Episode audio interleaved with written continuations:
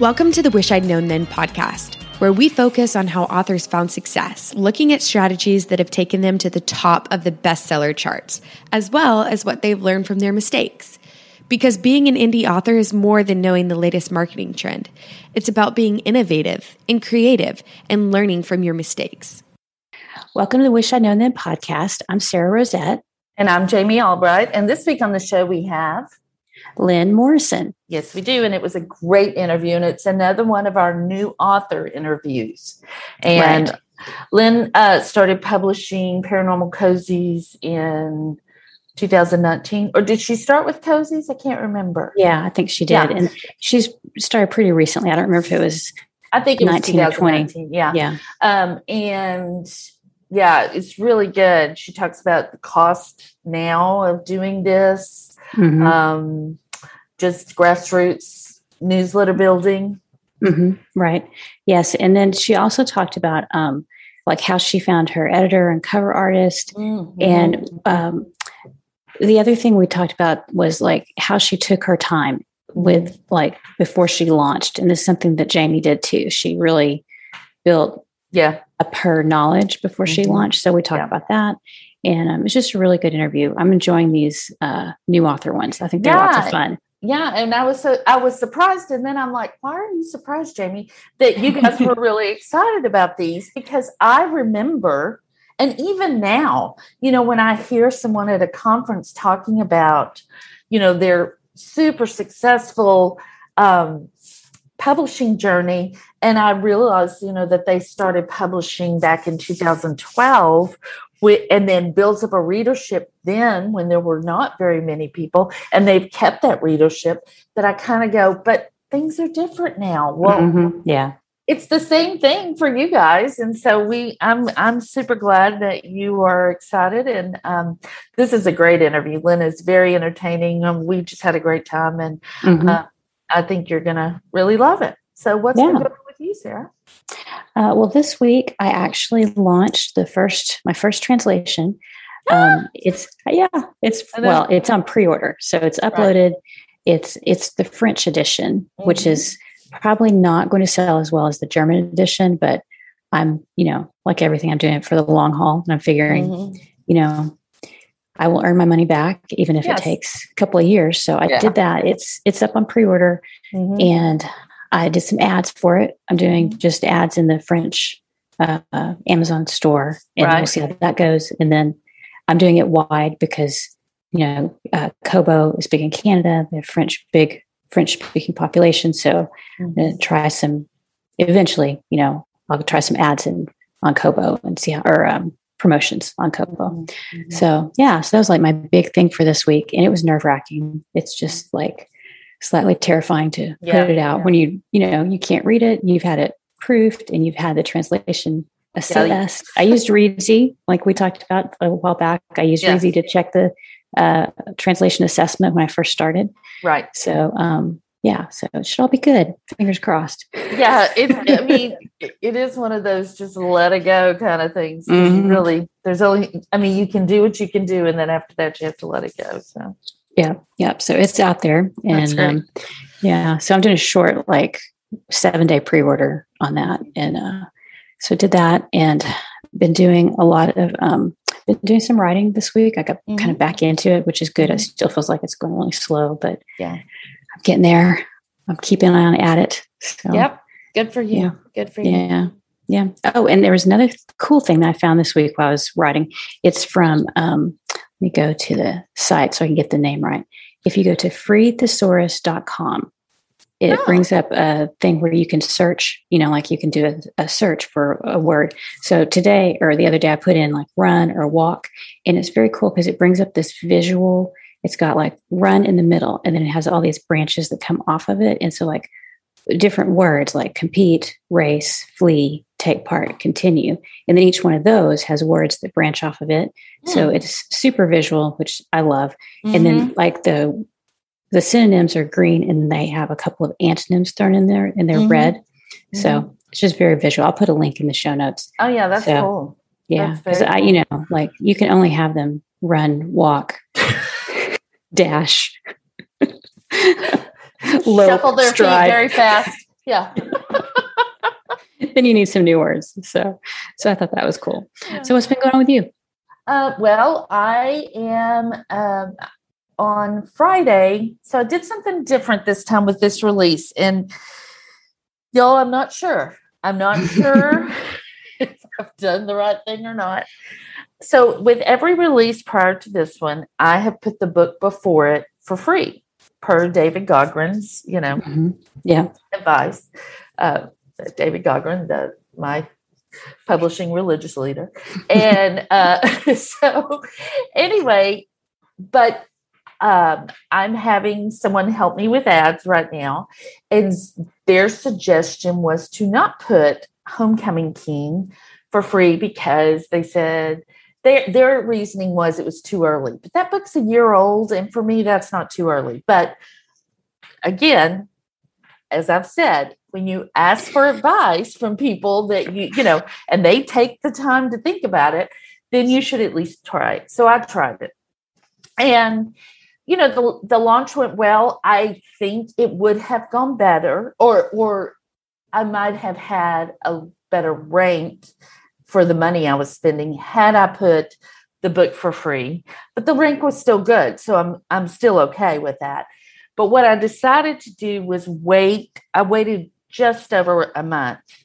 Mm-hmm. Um, you know, because the 30 day cliff, right? If that's even if it's a thing, I get. I mean, it is. I think a it's thing. a thing. It it's is a, a thing. thing. I don't normally see a 30 day cliff like like really falling off, but I think that's because I run ads pretty consistently, and that's why. But that's neither here than here nor there. So I waited just a little over a month, and Friday the book went. The, the first book went free. So Homecoming King is free for five days.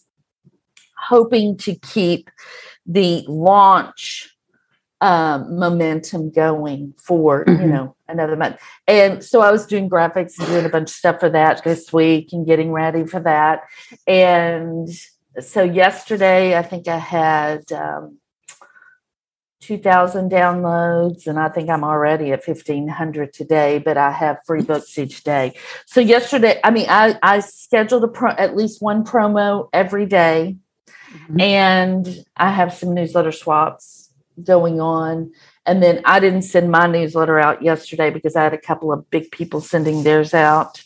Plus, I had ENT I think that's the only one I had yesterday. So I waited until today and I sent my mm-hmm. newsletter out. Mm-hmm. And it will go out this after I mean, I, it's scheduled to go out this afternoon.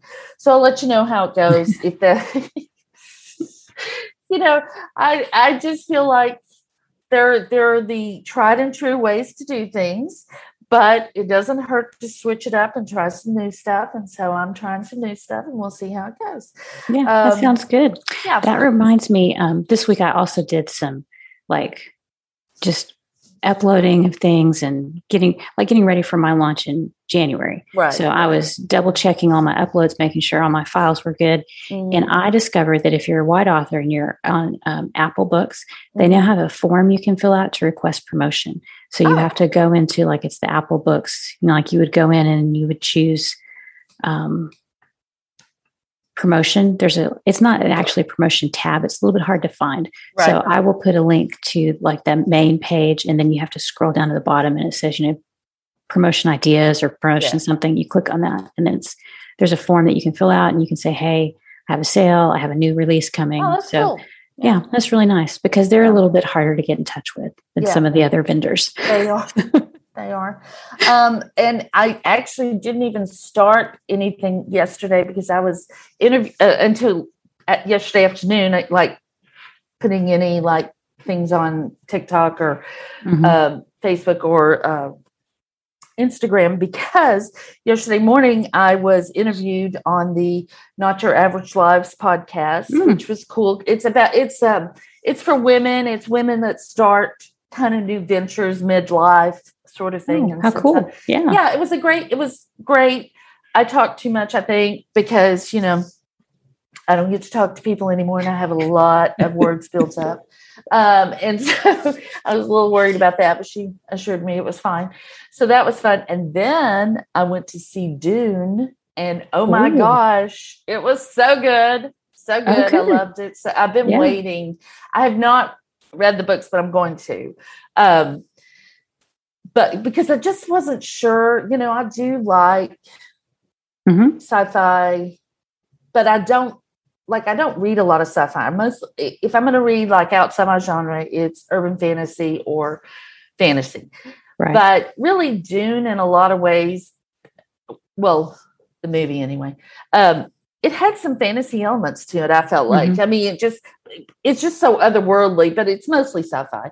So yeah. I'm going to read the books. But oh gosh, it was good. It was really good. And um, then I came home and did that. But I just have to tell people right now, if you're on TikTok and you're not following and losing your mind laughing at Elyse Myers on TikTok then what are you doing with your lives? I mean, y'all, this woman is hilarious. And she's kind of gotten famous for the hundred taco story. That's she's so funny. And she's just such a funny storyteller. Um, so anyway, the way she tells stories is amazing and really funny. So if you're on TikTok, you should you should at least watch some of her videos.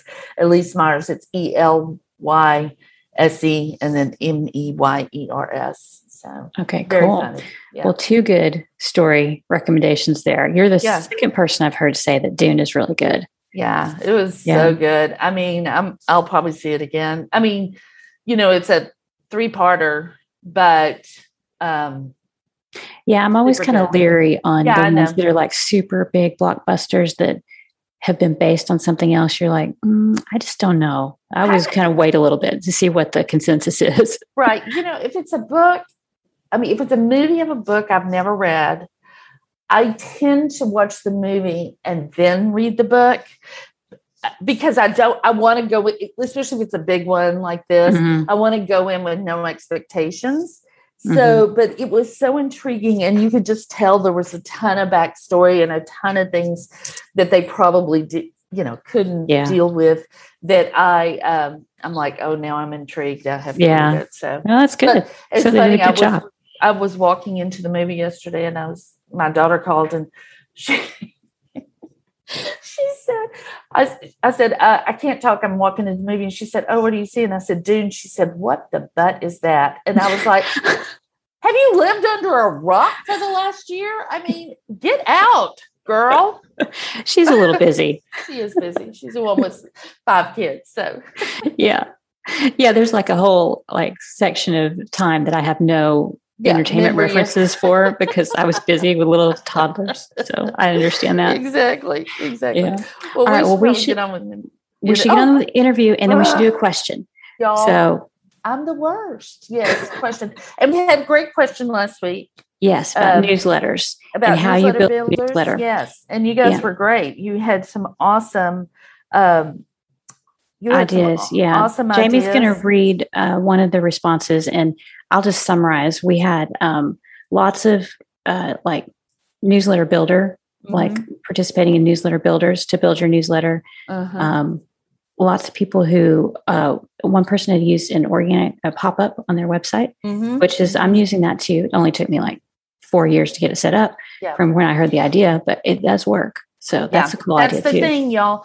People hate pop ups, but they work. Yeah, I mean, statistically, they, they, work. So yeah. yeah. So, and, do you want to read Angel's? Yes. Angel Lawson said, My co author and I recently wrote a new magnet for our completed series, hoping to get readers from part one of the series over to part two, which is really smart, y'all, because I don't know like what the situation is, but I've actually thought about this because the first two books in my series, all four characters are in those books, mm-hmm. but from two to three, those characters are not in that book and and i do see a fall off so that's a super smart way to kind of combine and um tie the series together. So that was a really yeah. great idea. Yeah it's a good tip. Yeah. Mm-hmm. All right so what should we ask this week? Um so we talked to her about we talked to lynn about like taking your time and yeah. kind of like the guerrilla marketing tactics that she used to oh, launch yeah. her book. But what about this? What about where are you finding your cover artists and your editors? Yeah, and it doesn't have to be specifically like this is the person's name. No, but like how did? You, I mean, you can if you want. If you want to give them a shout out and give them some business, but if like, how did you find them? Because yeah, that's a huge question. Them? And and how did, especially like with the editors, like, how did you um decide on that one? Mm-hmm. Like, yeah, because you know, so, it is. Yeah, it's it's kind of like finding a translator and assessing your translation. Yes. It's tricky. Yes, so, yes exactly, exactly. Yeah. Okay. Well, we should get on with the interview then. Yeah. Now we should get on with the interview. okay. I'm not walking over Sara. All right. Here's Lynn. All right. Well, today we're really excited to talk to Lynn Morrison. Hi, Lynn. How are you doing? I'm good. I'm so excited to be here. Oh, we are very excited to have you. So let me read your bio and we'll get started. Lynn Morrison lives in Oxford, England, along with her husband, two daughters, and two cats. Born and raised in Mississippi, her wanderlust attitude has led her to live in California, Italy, France, and the Netherlands. It's no surprise that she loves to travel with a never ending wish list of destinations to visit. She is as passionate about reading as she is writing. It can almost always be found within a book with a book in her hand. So I totally awesome. identify with that. yeah, yeah, absolutely. Absolutely. So Lynn, tell us how did you get into writing? Yeah. So I don't have the traditional writer story. Like I didn't write my whole life. Me either. Um, there you go. That's all right. So um, I always say that writing, it always has been and it continues to be like my life vest. When I feel like I'm drowning, writing mm-hmm. is the thing that I retreat into. Um, so the way I got started is that my husband and I, shortly after we got married, he got a job offer to move to the Netherlands in Europe. We were living in San Francisco at the time, and he asked to delay his start date for a year.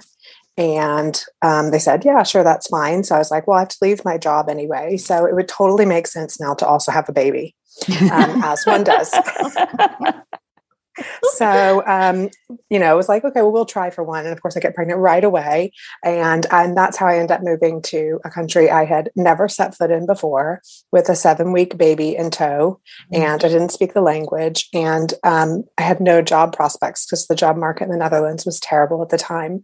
So I sat at home for kind of a year and tried to learn my way around, and eventually thought, how can there be like no resource here for mm-hmm. parents like me. There's so many expats here, um, mm-hmm. but everything was in Dutch. So I started writing to create a website for expat parents. And then um, from there, I moved into blogging. And then as my blogging friends started to move into books, I followed along, although they started their sort of full time writing careers a lot sooner than I did. Right. That's how I got into it. That's amazing. That's so that's such a interesting route uh, to take. I, I love that. I love that. Well, tell us how you got into fiction writing and like how long it took you to write your first book and how that came about. Yeah. So, as I said, I started in blogging and I was doing sort of the typical parenting blog. And um, I worked with this fantastic editor who would rip apart my scenes and would really sort of teach me to look at things in a new way. And I started to stray into fiction within mm-hmm. my parenting blogs because I would think, well, what's the message that I really want to convey to parents today? And what's the best story that would tell it? And often it was like might have been influenced by something that happened but i would fictionalize a whole scene in my head about you know this happened and blah blah and from there i took away this great life lesson. And i wrote up a post like that and it went crazy viral like was on the today show parents website oh, million oh, wow. views um, and it was a complete fiction I mean, it was like a very touching moment, but that moment hadn't happened. But that moment was the perfect moment to describe what I wanted people to learn. And I really, you know, was like, oh, well, that fiction thing worked out well there. mm-hmm. Maybe you should lean into that, huh? More of that. Mm-hmm. Yeah. Mm-hmm. So, um, you know, I just started crafting more and more fiction. And before I knew it, you know, my friends, some of my blogging friends were like, oh, we're thinking about doing this NaNoWriMo thing. Why don't you give it a go with us? And we all started to do NaNoWriMo in uh, 2015, so a long time ago. Um, I did it with um, two authors, Kristen Mae and Meghan Flynn, Meghan O'Flynn, and yeah, it was crazy. I just wrote every night, and I had always sworn I don't have a book in me, but lo and behold, I had a book in me that came out under the constraints of NaNoWriMo. I have never published that book. I'm still working on that book. So my first novel's like never really done, but I've published right. sort of nine or whatever it is since then. Wow. Which just That's, goes to show you, you don't have to publish the first one you do, right? Right. But you did, when did you publish your first book?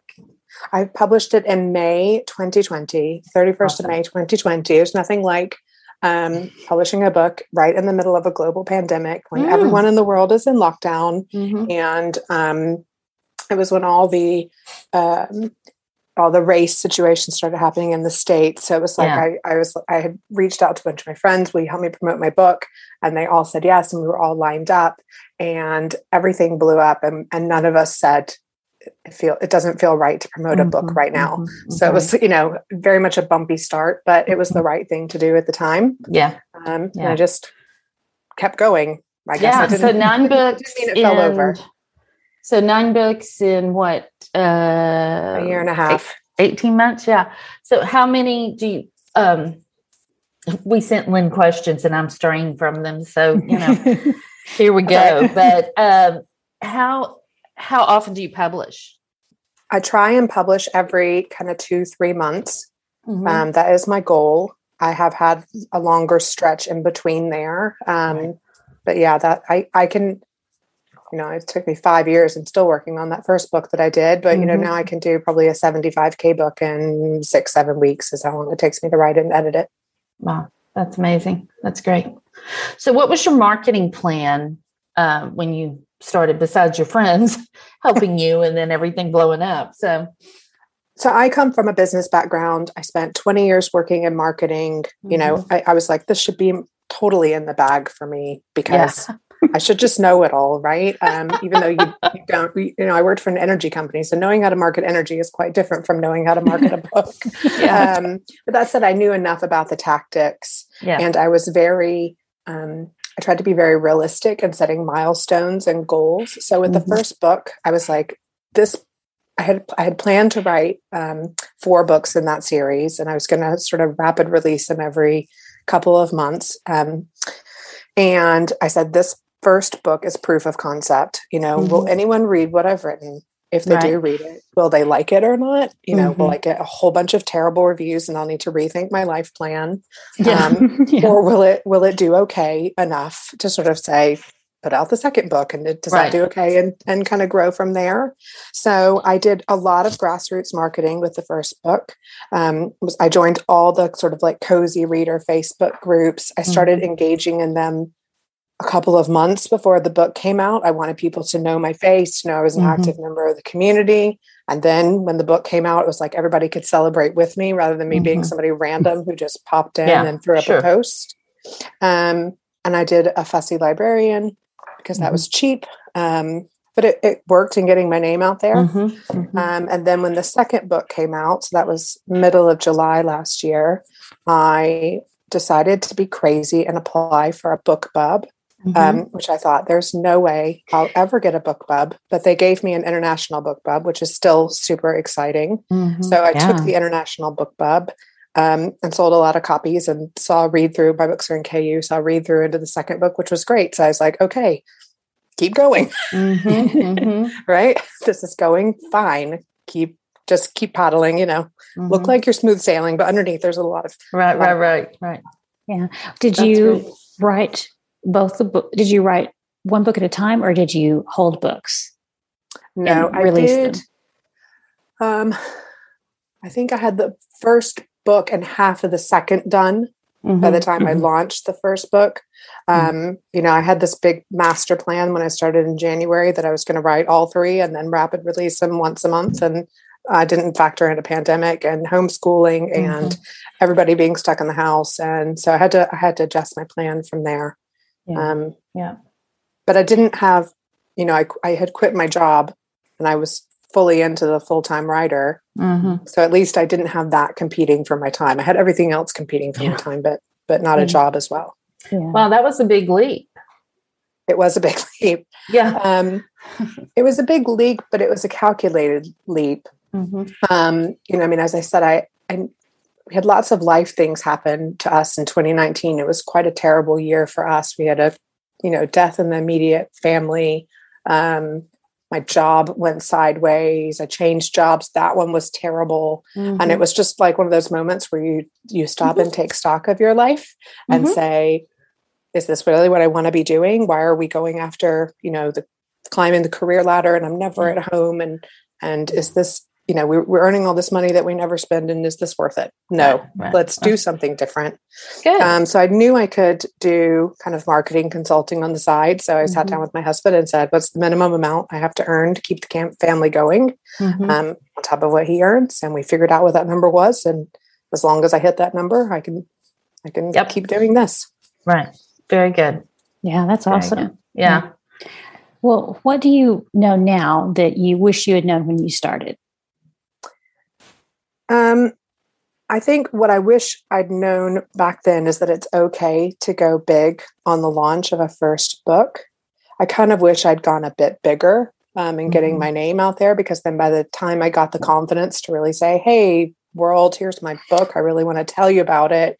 You know, it was it had been out for six, eight months. It mm-hmm. wasn't a new release anymore. And some of the doors that would have been open to me felt like they were closed. Um, mm-hmm. That might be wrong, but you know, it's just balancing out, I think, that new author lack of confidence, either in yourself or the product or how much money you can really afford to put into things and will any of this yeah. generate a return with uh, you know, once you've done it a few times going, I don't need to have four books to earn out the investment that I'm going to put in here. So I wish mm-hmm. I'd gone in a bit bigger and done things like posted on NetGalley for review and some of the mm-hmm. other just to help early on build a buzz about the book.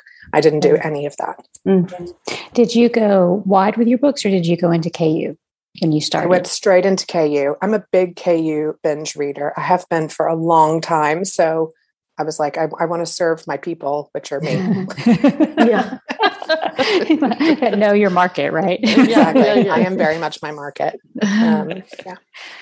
So um, I'm going to add a question uh, here because about market. Like, how did you know? Did you do market research? I mean, how um, did you know where your readers would be? I spent so summer of 2019, I started to get it in my head that I wanted to write full time. And that first book I had written had been, I don't know, like a loosely based memoir, kind of romancy women's mm-hmm. fiction, mm-hmm. didn't fit neatly into any niche. Mm-hmm. Um, and so I was like, that's not going to work. I'm going to have to write something different. What is the other thing that I love to read? It's mm-hmm. it's it's cozies and particularly paranormal cozies. Yeah.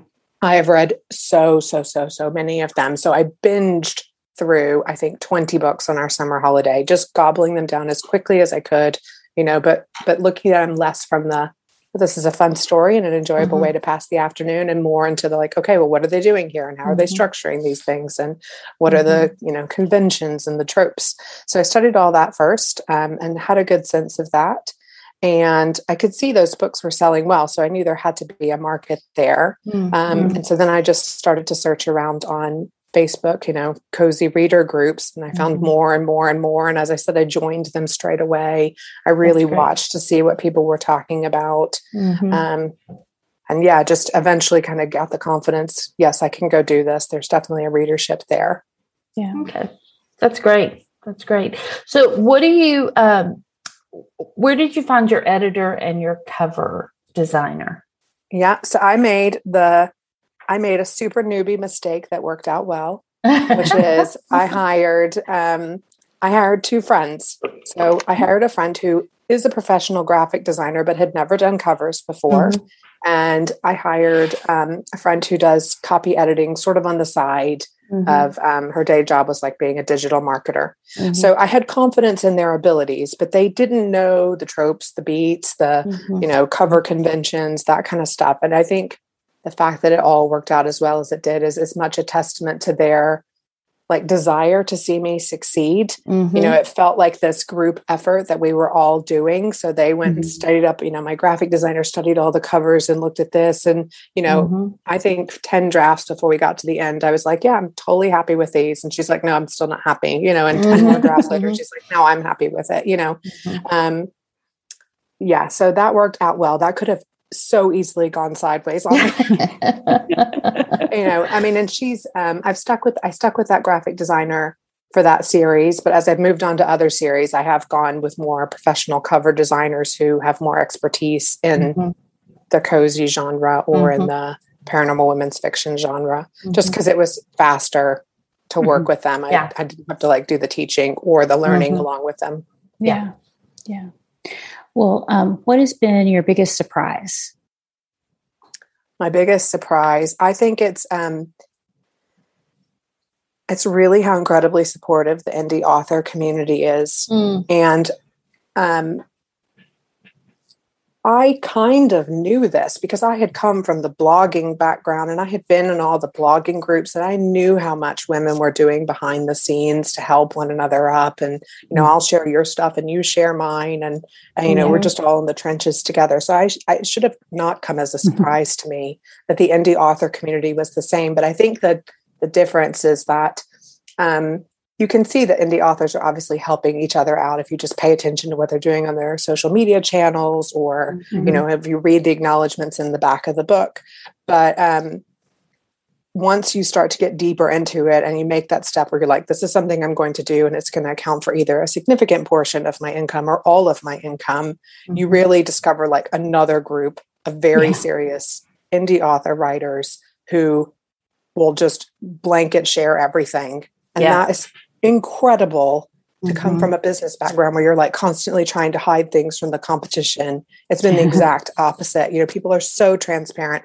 Don't do this. This is the return I got. This is how much I'm making this year, but this is how much I invested. And you really mm-hmm. can benchmark what you're doing. That's great. Yeah, I love that. Um, in romance, same way. I mean, it's just, I mean, there are some outliers that are a little bit on the competitive side, but for the most part, it's super, super supportive. And I just love that. I think this podcast is a good example, you know, and there's several other podcasts where it's like you guys are just passionate about giving back. And so you host these sessions, and there's so many authors that feel the same way. And so they come on, and everybody just wants to share and lift everybody else up. And, right. you know, there's it, if you just dig a little bit, there is so much there more than you could ever imagine would be there to help you along the way. Right, right. Yeah, Sara and I have, I mean, you know, we say this all the time, and this is how we got our mm-hmm. indie publishing education is through podcasts. And so we just want to make sure that everybody has the chance to hear the things we heard and then the new things. So I think that that's um, super important for us. Yeah. Um, what's been the hardest thing and what's been the best thing about publishing your book, indie publishing your book? I think the hardest thing I've learned is the phrase your mileage may vary. and you guys have touched on that before. And, and, you know, you see everybody with the YMMV. And I, the first time I saw it, I had to go Google it up because I didn't know what it meant. But um, once I figured it out, it was like, oh, yes. yes. And um, the way that's really come through with me is as I've started to get deeper in the indie author community and make these connections, and people start to, you know, sort of like pull back the curtain and reveal, mm-hmm. you know, either the incredible success they're having or the dirty laundry that they're hiding behind the curtain or whatever it is. Mm-hmm. You know, it's it's so easy to fall into the um, state of comparison and yeah. and really like killing your mojo by just suffering from comparisonitis. Like, oh, well, we all launched books at the same time. And why is so and so's book doing so much better than mine? Mm-hmm. I don't understand it. And, mm-hmm. and, you know, rather than being like, this book has done the best any of my books have done, I should be celebrating this. And instead, I'm kicking myself because I didn't do as well as, you know, Jill blogs over there or Joe Bloggs or whoever it mm-hmm. is, right? And that's so silly. Um, and I know that intellectually, but emotionally, it's almost like it's a different it's a yeah. different situation right you're like i know i shouldn't do this but i will still lose an hour over here being mad about comparis comparing myself to someone else yeah. and that is right. a really hard lesson to learn yeah right. yeah and i think for us because we have ranking in the stores and you know we can see how books are doing you know it's a little bit different because in most industries you have to go out and do market research. It's a little bit harder to find out how your mm-hmm. competition is doing in some ways and this it's very easy to look at the top 100 or whatever and go oh that's you know not where i hope my book would be. It's really right. it can be really hard. So yeah. Yeah. Yeah, and I, I think, don't know if there'll ever come a day where i look at someone doing really well and go like my immediate response will be oh that's so great for them I think there will always be that little dip of oh, and then I come back up and I clap for them. yes, uh, exactly. I want that to be the case, but I'm just not sure I'm made that way. So, and I don't I know think, that well, many we're all of us human. Are. Yeah, we're all Mhm. human and, and and so you know what's what's the hardest thing and the best thing is they're tied together is, is learning that your mileage may vary and sort of saying well i'm going to take the good that i can figure out what they did and i can learn from their mistakes and i can get better and you know someday i'll have that success if i just keep working hard and Correct. balancing that out with the okay let's celebrate this win even if it's not as big as her win or his win Right. it's Right. my win and i'm Yes. it's it's precious and i've got to protect it right. and be happy with it Because it's my win that affects me. Yeah. Their win doesn't really affect, or you know, I mean, it affects me emotionally if I let it, but other than that, it doesn't affect me. It's my win that affects my bottom line, my career, all of the things, my influence, everything. So that's the one we should concentrate on for sure. Yeah. To say hard to do though Oh, so hard. well, have you had to make any mindset shifts as you've come along in the publishing journey? Yes, I you know the first one for me is was that going from writing is fun to writing is now my job. Um, and you know I'm still going through that. I think, um, and it's so hard because you you read so many things where someone will say, you know, you've just got to have your butt in your chair and you've got to churn out your word count for the day. But Mm-hmm. I know that if I do that, I will delete the whole word count at the end of the day if I'm just not feeling it. Like, yes, I've done a thousand words, and those will go promptly into the trash can.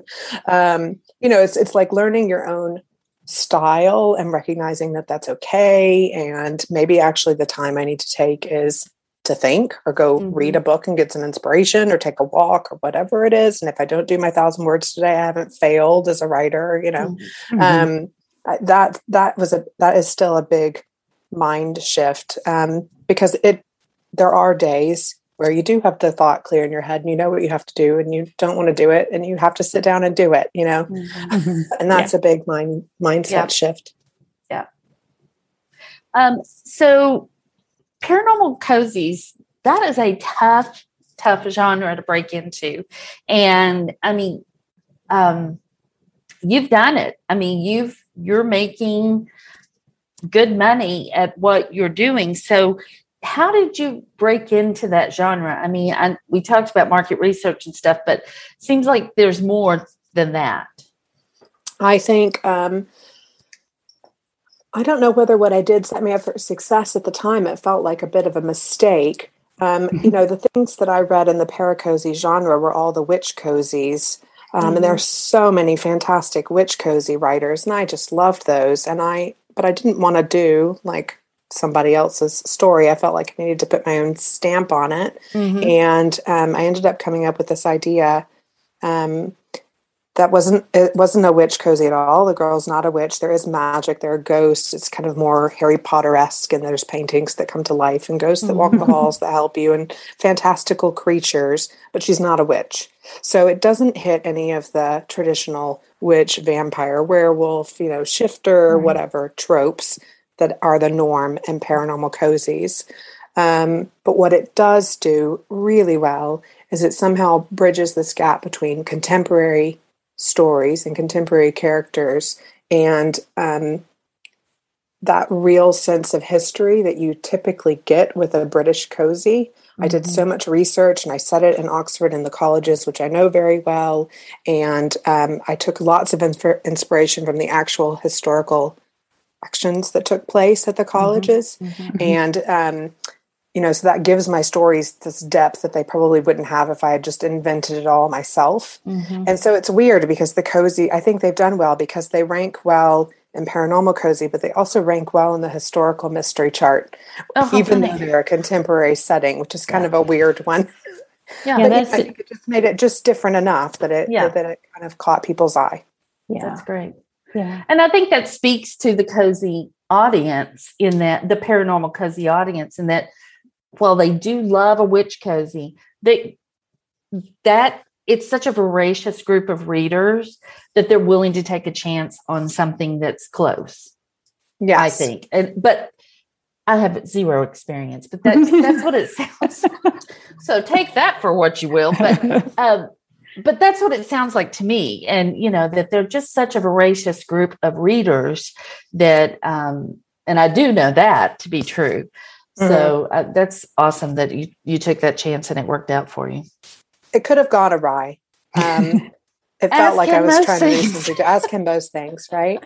um, it just it just worked out, I think, because it it was just sort of just British enough, even though I'm American, and and just paranormal enough, even though it's not a witch, and just historical enough that it kind of fits that. So it pulled in readers. Mm-hmm. I mean, mm-hmm. it's so interesting in my Facebook reader group. I have a lot of um, readers in there that said, "I've never read a paranormal cozy until I read yours." And hmm. they picked it up because they were like, oh, I love Oxford and I love mm-hmm. all the mm-hmm. description you do of the colleges and I love the history and the British mm-hmm. setting. And so it seems to have like attracted a different demographic um, one that hasn't normally read read paranormal cozies. Of That's course, now they all love paranormal cozies. I was like their gateway drug into mm-hmm. the into the world of paranormal cozy. But you know, the more the merrier. So that's all right. Yeah. exactly. Well, it is a really crowded genre. So if you have something that can differentiate yourself and help you stand out, because the covers, a lot of the, and they, this happens too, like in the food cozies that like they're they're very similar. A lot of them, it's easy to get mixed up on have I read mm-hmm. this or have I not? So if you have just a little something different, it's the same, but it's different. You know, mm-hmm. it's like mm-hmm. that can help you yeah. stand out. So that's very, very good that you did that. I think. Yeah. Very cool. I mean, I think my, um, you know, my cover designer, as I said, she didn't come from the book cover background. And so when we started to look at potential cover options, she was sending me stuff that was like fantasy and i was like yes i love that but that's not the right genre but i mm-hmm. think all that digging around she did outside of the normal sandbox that we would play in yeah. branched you know branched out our minds a little bit to think well how do we make this look cozy but also british but also mm-hmm. you know not the stuff that we don't like about the cozy covers and yeah you know mm-hmm. i think mm-hmm. it just that all came together nicely with the covers that we ended up with in the end yeah well, worked out well, obviously. Mm-hmm. So, well, talk to us a little bit about the. Um, we're going to talk about the the real cost of launching a writing career in 2021. So there are a lot of misconceptions about how much it costs to launch a book. Some people think it's outrageously expensive, and um, some people, you know, think you can do it for very very cheap. So, kind of talk to us about how much the price range you feel is like normal for an indie author in 2021? Yeah. So nowadays, everyone says it, and it is so true. You cannot launch a book without a professional cover and having it professionally edited. And that means you probably need at least a thousand dollars to get yourself out of the gate. Um, and that's that'll get you sort of one round of editing there or mm-hmm. thereabouts mm-hmm. and one cover that might be you know a cover that you buy off the shelf or one that you mm-hmm. you do without too many amends. So you know investing a little bit but not crazy amounts. And then you've got to have an ad budget. Um, but it doesn't have to be a crazy amount. So you know maybe you, you want to have a couple of hundred dollars or something like that. But i you know i was talking with a friend recently and i said you should absolutely you know you write so quickly and you write well you should go indie with your books. She's like oh, i can't do that because i you know it's going to cost me five thousand or ten thousand dollars. Oh my like, gosh. Who have you been talking to? Yeah. that number is ridiculous. But you know and that's that's the kind of misconception is there's two camps of people who go well i'll just slap some cover on it and and I won't have a you know I'll use I don't know Grammarly or ProWritingAid which are great but won't replace a real person. Yeah. Um, you know, and I'll do it super on the cheap and it'll be fine. I'll sell loads. You won't. And people who go, I'm going to go and pay a vanity publisher, or I've got to pay someone a lot of money to, you know, do the layout of my book and a book cover is going to cost me a thousand dollars and mm-hmm. you know you can pay that money but you don't have to mm-hmm. um, so i think it's about being sort of upfront with yourself in the beginning and say, I'm going to need however long it takes me to write this book, and that's your time, which has a value, and then maybe $1,500 um, to make sure that it gets off on the right foot. Mm-hmm. And that's, mm-hmm. I think, sort of a reasonable thing to kind of get in your head that you're going to spend and get comfortable with spending so that you're not counting your pennies. Right. Um, and then being realistic about how long it's going to take to earn back out. Right which might be a week if you're fantastic and you right. at the top of the charts, and it might be six months. right. And I think that, you know, if you have skills that you can barter for? I mean, this has been Yes. a big discussion on TikTok, and um, I'm not touching it with a 10 foot pole.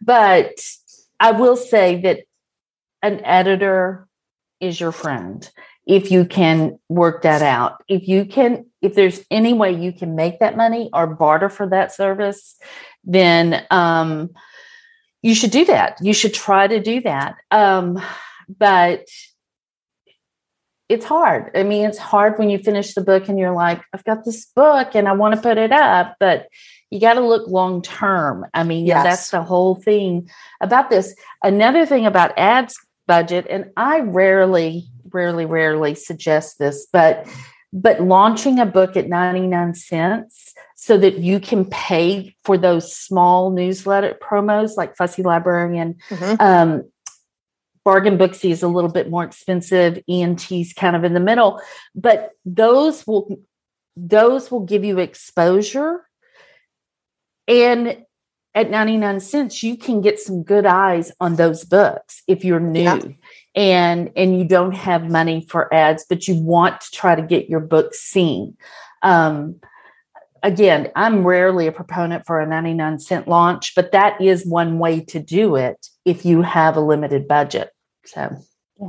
I totally even agree. two ninety, even two ninety nine, you can Yeah. still get in those newsletter promos. You're just going to get more eyes on you if you're at ninety nine cents than if you're at two ninety nine. Yeah, I agree. I mean, I have my first in series of the Oxford series, you know, sort of permanently priced at 99 cents. I want to make Mm-hmm. it I you know, there's still so many people that have never heard of me and I want to make it a total no-brainer. Either Mhm. you've got Kindle Unlimited and it's basically free or it's only it's less than a dollar, you know, dive in and I depend on the rest of the series to earn out the money that I put into the advertising. It generates a good return and that's that's great. But I I want to go back to your editor point. So um, I paid my friend to edit my book and I paid my friend to do the cover design because I felt like I didn't want them. This was my risk and it wasn't Mhm. their risk to take. Mm-hmm. That said, um, I had another friend, that editor who had worked with me, you know, way back at the start of my career and has known me for, you know, 100 years, we sort of Mhm. jokingly say. And she did the dev editing and she didn't charge me a penny for that. She Mhm. read the whole book. She came back and said, These are all the things that are wrong with it. Restart and start fixing these things. And I'll mm-hmm. read it a chapter at a time.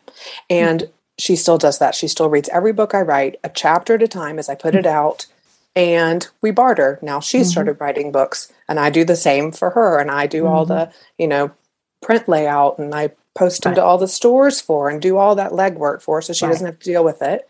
And and I totally believe in bartering, but just make Mhm. sure that both sides get something out of it. Right. Exactly. But if you can find those, I mean, God, Mhm. that's like magic. You know, having a Mhm. dev editor on call that will read my chapters every other day, however fast I churn them out, you know, Mhm. and give me feedback right away. And it doesn't Mhm. cost me anything. And that means I can use the budget that I do have set aside for things that I just can't barter for, like Mhm. space in the fussy librarian. I could barter my I could barter until I had no voice left, but they're still going to mm-hmm. say, "I'm really sorry, it's nineteen dollars." we want We your all- money. Yeah. We only take PayPal and credit cards, right? Yeah.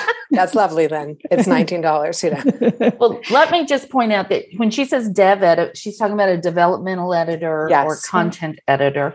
And then also just for I know that most of our listeners know this, but I, for for anyone new popping into this episode, you should never pay anyone to publish your book, oh God, yes, in my opinion. And I think that my opinion goes pretty much across the board with most indie authors Yes. you there are companies that will take advantage of someone who has a book or wants to write a book and what makes me so sad is it's usually older people oh yes, because they have a memoir or something like that and and granted an older person is probably not going to invest the time and everything to learn indie publishing but you should not have to pay someone to publish your book. And a lot of times you will not get what you're paying for.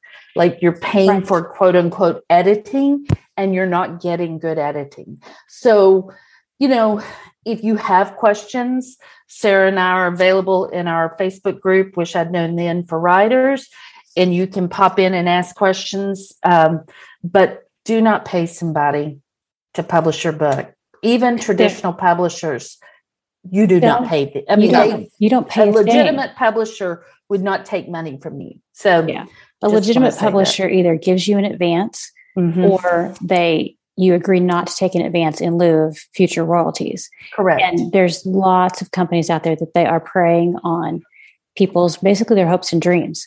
And right. a lot of times you lose your rights if you go yep. with these companies. So, you know, just be very, very careful. If it sounds yes. like a lot of money, it probably is not a great deal because no. as Lynn was saying, you know, fifteen hundred to two thousand dollars, you can do it yourself.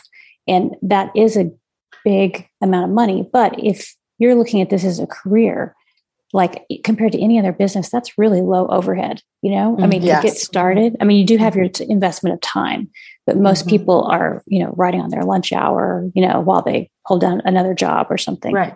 So, you know, right. it's, it is a significant amount of money, but in the big picture, it's really not, you know. Right. So, and and I'm an outside the box thinker. Like I'm I'm like, tell your friends and family for Christmas, I want money to go to my publishing, you know, venture um, and or for my birthday just give me money and put it in the publishing account and i mean there are just things you can do mm-hmm. outside the box. Right. Um, if you know it's coming which if you're writing a book and you plan on publishing you know it's coming. So just make those adjustments. And i know we all are busy. We all have kids. We all have jobs.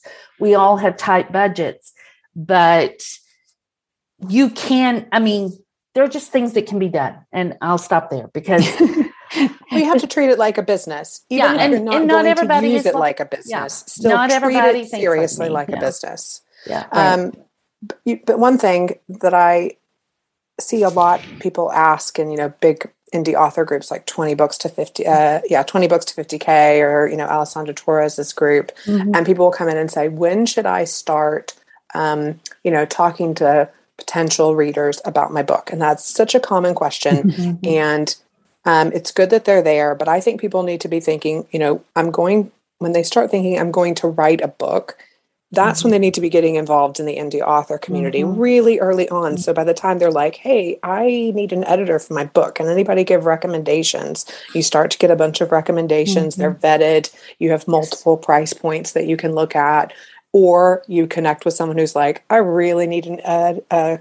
copy editor. Hey, me mm-hmm. too. Let's swap each other's. You know, you're mm-hmm. back to mm-hmm. the bartering, but you have all that time to learn and make connections and figure out your way. So by the time you're like, okay, I got a draft, I'm ready to send this to someone, you aren't mm-hmm. going, where do I find an editor? And I think that's when people start to fall prey to the you know right. predators that are out there and wanting to take advantage of those mm-hmm. people and it's because they're just lost and overwhelmed and and they feel this time pressure rightly or wrongly because they're holding a manuscript in their hand. Like what am i going to do with this you know? Right. So yeah. i think the advantage of having started on the book journey in 2015 and waited to publish my first one until 2020 is i spent five years sitting in the back row of a whole bunch of different you know indie author groups or like the romance writer groups or um, you know watching meghan's journey and mm-hmm. kristen's journeys and seeing what they learned along the way. So by the time i got there i i knew what i was doing.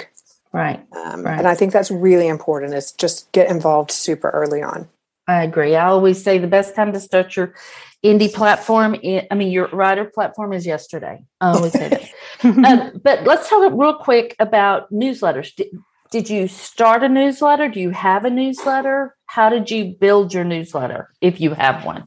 Yes, I have a newsletter. I started it really early on. Good. Um, really early on. And I started it. What did I do? I think in the beginning, I just set it up and started trying to join some like story origin promos mm-hmm. and things like that, doing newsletter swaps. Mm-hmm. Um, then I offered a bonus chapter and, or a short story that sort of fell in between the books in the back of book one to entice people over. And of course, when you're just getting started and you're selling like a hundred copies, you mm-hmm. might get one, but that's one. You know, yeah, absolutely. just get going. Um, so then I took the first three chapters of the book and I offered them for some of the newsletter builders mm-hmm. and BookFunnel and in StoryOrigin, and that. And I did. Um, what's the one where you can pay in is it Ryan Zee? Ryan Zee. Mm-hmm. Yeah. So I did one of those. Um, just just you know, getting a few hundred here and a few hundred there, sort of to join into some of the other cozy, um, organized newsletter builders that were going on. And then I finally wrote a proper like novella newsletter book standalone in mm-hmm. November of last year. And I offered that up and I did I used that as a newsletter builder for I think three months did a whole mm-hmm. bunch of like book funnel promos to get people in and that got my list up to a couple thousand um, which was a good enough number to start you know making yeah. it easier to do newsletter swaps yes, and that sort of exactly thing. It was enough for people to take me seriously and then i took that novella and i took it out of the newsletter builder and i published it as book five in my cozy series and it's it's like a standalone with a side character but it, I published it at 99 cents and added it onto the end of my series and it sells a few every day and paid for the cover that was no money and yeah great. there you go. Yeah. Yeah. Well i want to loop back to talking about series because you said you have multiple series now right? Yes.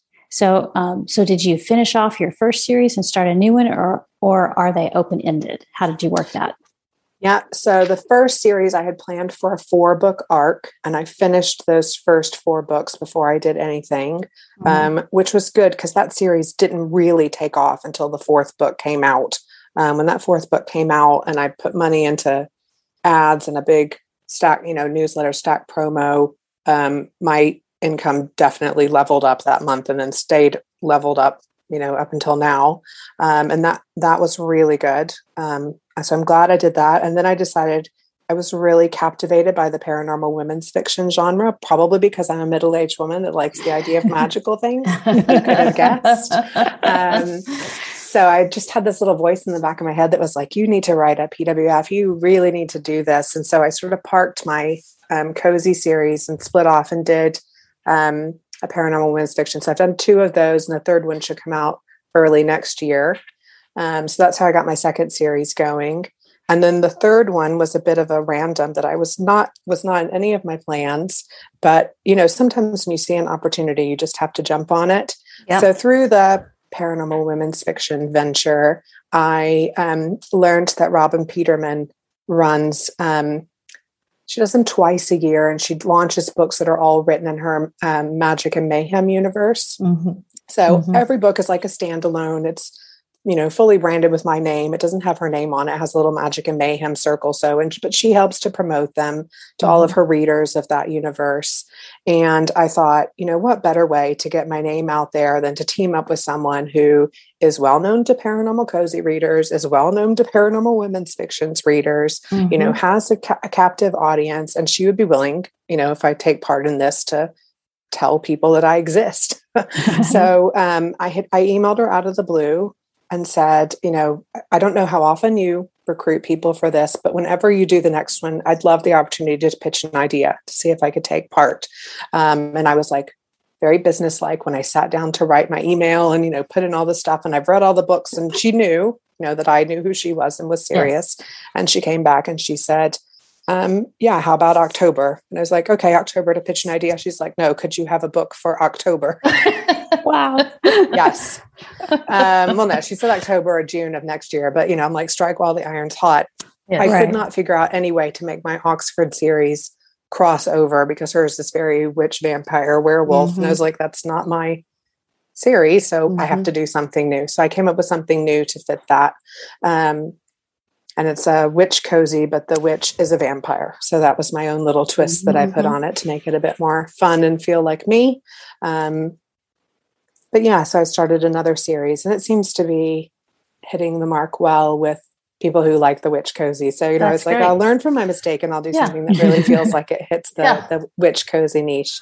And that's just getting started. We'll see how it goes. That's fantastic but I'm not, none of the series are closed off. So I'm working on another book in my Oxford series now, um, mainly because people kept commenting on my ads that are running and saying, when is the next book coming? So then you start to go, when is that next book? Yeah, exactly. Maybe you should start that book, huh? I better come up with an idea for that book. No, so I've got sort of like another trio of those planned, but we'll see how they go. Right. Yeah. That's great. I don't know. It's weird. I spent my whole life thinking I don't have a book in me. And now I'm like, you know, this would be a cool idea for a yeah. book. I don't have time to write this book. Right. Yeah. I think right. that happens. Like once you start thinking and you start getting ideas, then, you know, it's just like you can't turn it off. And there's oh. so many, and people who come to you and say, "Oh, I have a great idea for a book." I'm like, "You just keep that. I don't. Yeah, need, I, got I don't need I got it. a laundry list here. I could not yeah. get through. or I'll say, "I'm booked until 2025." So you know, come exactly. back and talk to me yeah. later in my own mind of my, yeah. things I want to write. Yeah. Yeah. Sara would never say that out loud. No, I would say. but I'm thinking it. Keep it to yourself, sister. No, I wouldn't either. Um, so, Lynn, tell us what you think the best thing you've done to set yourself up for success has been. Oh God, I mean, it's I, it's following along for with stuff for five years before I put a book out. Yeah, you know, I feel like I did a PhD in indie publishing yeah. before I had anything to publish. Mm-hmm. Uh, but that meant I just I just hit the ground you know 10 step ahead 10 steps ahead yes. of any other beginning indie author that i talked to you know they were still trying to find their way and i was like i know i need to book this and this and yep. i need this person and i've got to look at this and i need a business plan i'm going to need money to invest up front i'm going to treat this like a business and you know a right. lot of that learning process that early career authors have to go through i went through but before mm-hmm. i had a book right right that's awesome I think that's perfect, perfect advice and a great note to end on. We have enjoyed having you here so much. It's been great. Thank you so much for having me. It's been really fun. I'm a huge fan of the show, so it's oh, kind thank of you. A, it's an interesting twist. I I think I emailed J- Jamie. I think I emailed you about this one time that um, I had met you on the Clubhouse mm-hmm. coffee and chat calls at the eight yeah. in the morning. And um, I'd listened to those for a long time. And then that was how I got into listening to the podcast. And I found myself one day listening to the podcast and looking for the unmute button so I could ask you a question. before realizing I was listening to the podcast and not a clubhouse call, and therefore the unmute button wasn't there. Um, anyway, but that's you know that's really fun, and I think yes. a great thing about the indie author community is you can find people all over the place. You can. Um, and sometimes with the unmute button and sometimes not. well, where can people find out more about you and your books? Um, you can find out more about me on my website, which is lynnmorrisonwriter.com. Okay. Excellent. All right. Excellent. We will have that link in the show notes, and those will be at wishidknownthenpodcast.com. And just thanks so much for being here. It's been great to talk to you. Oh my gosh, mm-hmm. no, thank you guys we were so glad to talk to you. This has been lots yeah. of fun. So, are you doing any other early career authors? Yes, we are doing. Uh, we're doing a whole kind of series. Cool. Uh, I'm really yeah. excited about that. Yeah, yeah. I'm really so, excited about that. Yeah. So it'll be you'll be one of at least three, possibly four. So yeah, yeah. Awesome. It was a great. I can't idea. wait to hear what the others have to say. Yeah, yeah. Lynn kind of kicked this idea off. I think was yeah. Lynn that yeah. gave us the yeah, email about maybe she do did. some new authors. So this has been really cool. Mm-hmm. I mean, I think um, I'll let you ladies go because I know you probably have other things to get onto. But I think one thing that has struck me is the number of times when I've said, like, what advice would you give to an early career author, and how does it differ from like what you do now? And so many 10 year in authors will say, well, it's just exactly the same. Anytime you launch a first in series or a new pen name, right. it's, you know, we're in this all in the same boat. And I'm like, but you're not because you've got uh-uh. 10 years of learning behind you yeah. that I don't have. And there are going to be questions that I have that you that won't be questions for you like when should I invest in an audiobook or yeah. Yeah, when should I do these things? And they're like, well, you just obviously do it when you do it. I'm like, that's not obvious to me. It's very true. It is true. Yeah. It is true. Yeah. Well, I think well, this will be really helpful. I yeah, I do really too. Good. I hope yeah. so. Yeah. So it's helpful been, to me. Yeah. It's been great to talk to you though. Mm-hmm. Thank you very much. You're welcome. I've enjoyed See you myself. later. And thanks to Alexa Waterberg for editing and producing the podcast. And we'll see everybody next week. Bye. Y'all. Bye. Thanks for listening to the Wish I'd Known Then podcast. We hope this episode inspired you, empowered you, and made you laugh a little bit too. If you loved it, tell your friends about it. And if you feel so inclined, leave us a review. We look forward to being with you again next week.